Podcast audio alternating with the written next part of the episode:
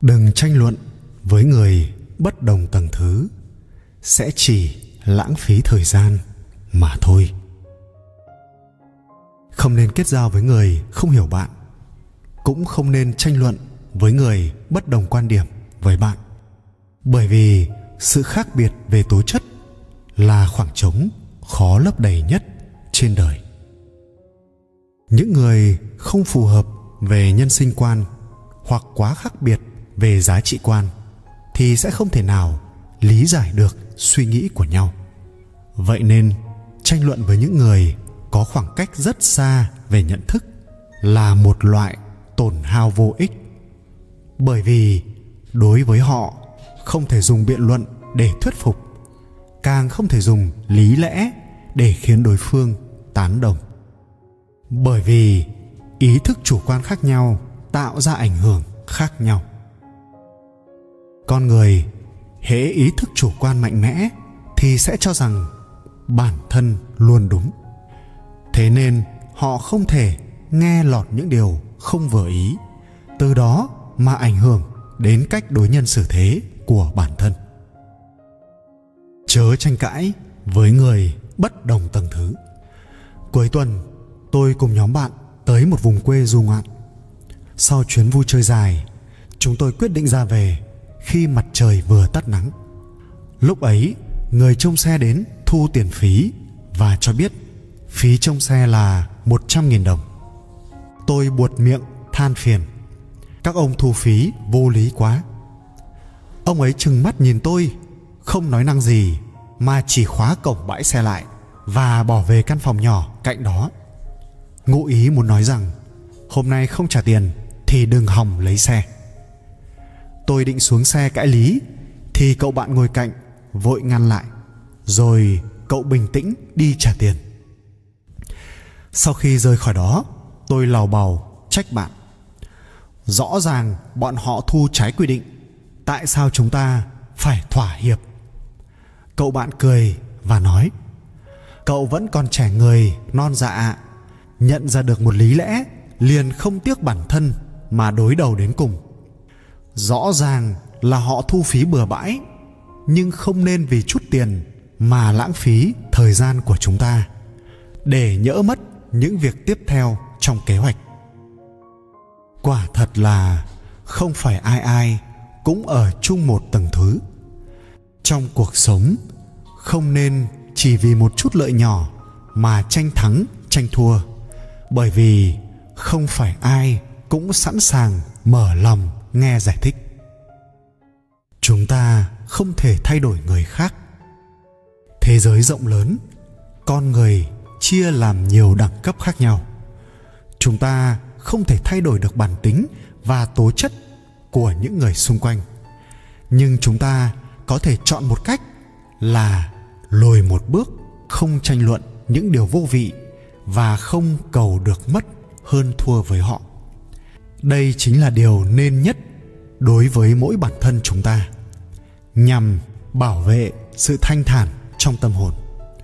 Nói rằng lùi một bước không có nghĩa là lùi bước trong nhu nhược, mà là bởi bạn biết rằng dù có vắt kiệt tinh thần và sức lực, cũng không thể tiêu trừ được khoảng cách về nhận thức giữa người với người. Cuối cùng, bạn sẽ phát hiện ra rằng cách biểu đạt tốt nhất chính là nói ít đi và tập trung tốt nhất vào những việc mình cần làm. Tránh xa những rắc rối không cần thiết. Chúng ta nên kết giao với những người có thể thấu hiểu mình. Trên đời này có những nỗi đau không thể nhỏ lệ, cũng không thể nói thành lời. Bởi dù có giải thích thì người khác cũng không thể lý giải được với những người không cùng tầng thứ, chúng ta không cần phải cố ý hòa hợp, cũng không cần phải cố gắng thay đổi họ, mà chỉ nên kết giao ở trong tầng thứ của mỗi người. Kết giao với những người có khí chất tương đồng, có giá trị quan giống nhau, tâm đầu ý hợp. Như thế, cuộc đời đã đầy đủ, đã mãn nguyện lắm rồi. Có những lời chỉ nên nói với người thấu hiểu có những giây phút chỉ nên chia sẻ với những người đồng cảm. Thế nên, rượu ngon uống cùng người chi kỷ, thơ hay ngâm với bạn yêu thơ. Muốn biết một người tương lai giàu hay nghèo, chỉ cần nhìn cách họ đối xử với thứ này sẽ rõ. Mặc dù đây là thứ mà ai cũng có, nhưng thái độ cũng như cách tận dụng khác nhau, sẽ đem đến những kết quả khác nhau với cuộc đời mỗi người. Cách đây không lâu, có một câu chuyện ngắn đã từng trở thành đề tài bàn tán trên các mạng xã hội. Nhân vật chính của câu chuyện này chính là tỷ phú từng giữ vị trí giàu nhất thế giới, bill gates. Nội dung của câu chuyện ngắn gây xôn xao, chỉ xoay quanh một giả thuyết ngắn gọn nếu Bill Gates vô tình bắt gặp một tờ 100 đô la trên đường, ông sẽ không cúi xuống nhặt nó, bởi cứ mỗi giây trôi qua, tài sản của vị tỷ phú này lại tăng thêm 114 đô la. Giả thuyết trên không chỉ thể hiện sự giàu có của Bill Gates, mà còn khái quát nên một nghịch lý vẫn diễn ra hàng ngày trong cuộc sống chúng ta. Đó là sự khác nhau trong tư duy quản lý thời gian giữa những người giàu và những người nghèo. Sự thực là, nhiều người chưa được coi là khá giả, lại không có khái niệm quý trọng thời gian. Họ luôn lãng phí thời gian, hạn hẹp của mình vì những việc không làm ra của cải hay nâng cao tinh thần. Từ đó, dần đánh mất cơ hội quý giá. Kết quả là, cuộc sống của họ cứ quanh quẩn vì cơm áo gạo tiền, khó khăn vẫn hoàn khó khăn.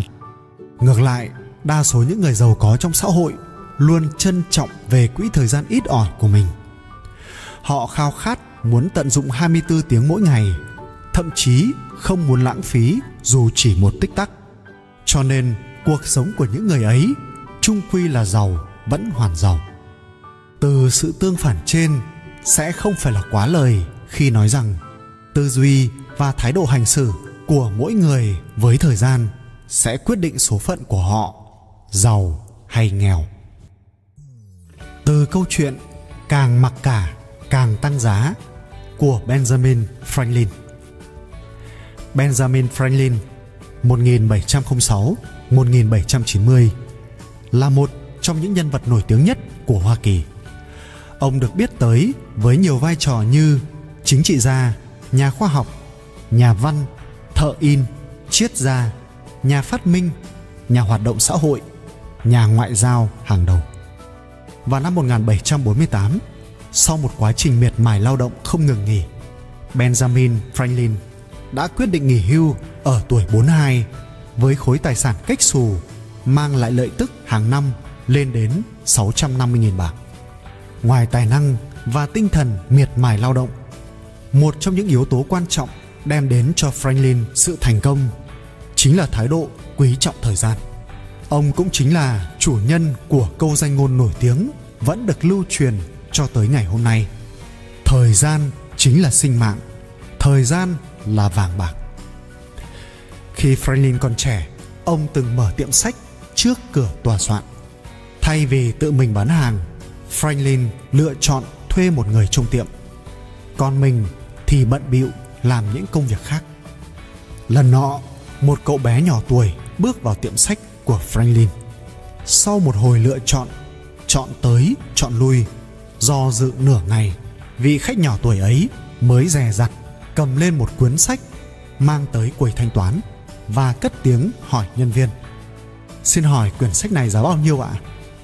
Nhân viên trả lời, giá của nó là một đô la. Cậu bé dè dặt hỏi thêm, có thể bớt cho em một chút không ạ? Người nhân viên dù nhã nhặn vẫn cất giọng kiên định. Rất tiếc em à giá của quyển sách ấy chính xác là một đô la. Trần trừ thêm một lúc, cậu bé như nghĩ ra điều gì, lại lên tiếng. Vậy bác franklin có ở đây không ạ? Người nhân viên trông hàng trả lời rằng ông đang làm việc. Thế nhưng trước sự kiên quyết của cậu bé, người trông hàng cuối cùng cũng chạy vào trong mời franklin ra ngoài sau khi franklin xuất hiện, cậu bé lặp lại câu hỏi ban đầu.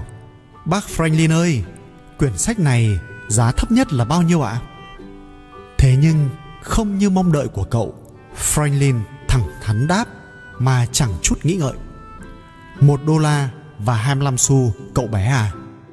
Nghe thấy mức giá này, vị khách nhỏ tuổi không khỏi giật mình.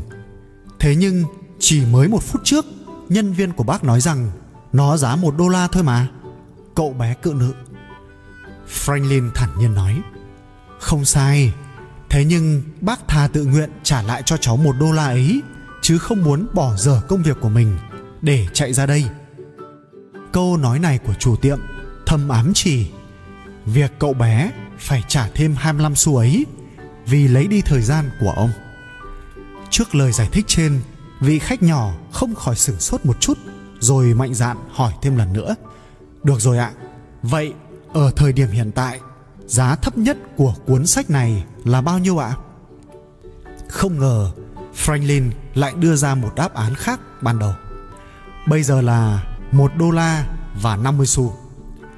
Lần này cậu bé hốt hoảng nói lớn Tại sao bây giờ lại tăng lên một đô la 50 xu rồi Không phải mới đây bác còn nói Nó chỉ có giá là một đô la 25 xu thôi sao Đáp lại vẫn là một vẻ mặt không hề thản nhiên hơn của Franklin. Đúng thế, Nhưng mức giá tốt nhất bác có thể đưa ra bây giờ là một đô la 50 xu.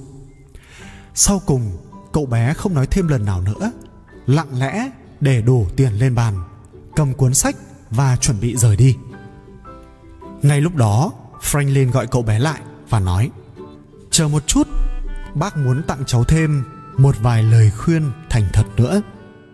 Khi ấy, franklin đã viết lên cuốn sách của cậu bé, một câu mà cho tới ngày nay vẫn còn được lưu truyền rộng rãi. Chính là, thời gian chính là sinh mạng, thời gian là vàng, là bạc. Đến bài học thấm thía về thời gian cho những người đổi đời. Mỗi khi đi mua sắm, có không ít người vẫn thường mặc cả theo thói quen. Cũng có nhiều người bán sẽ đành lòng mà giảm giá cho họ.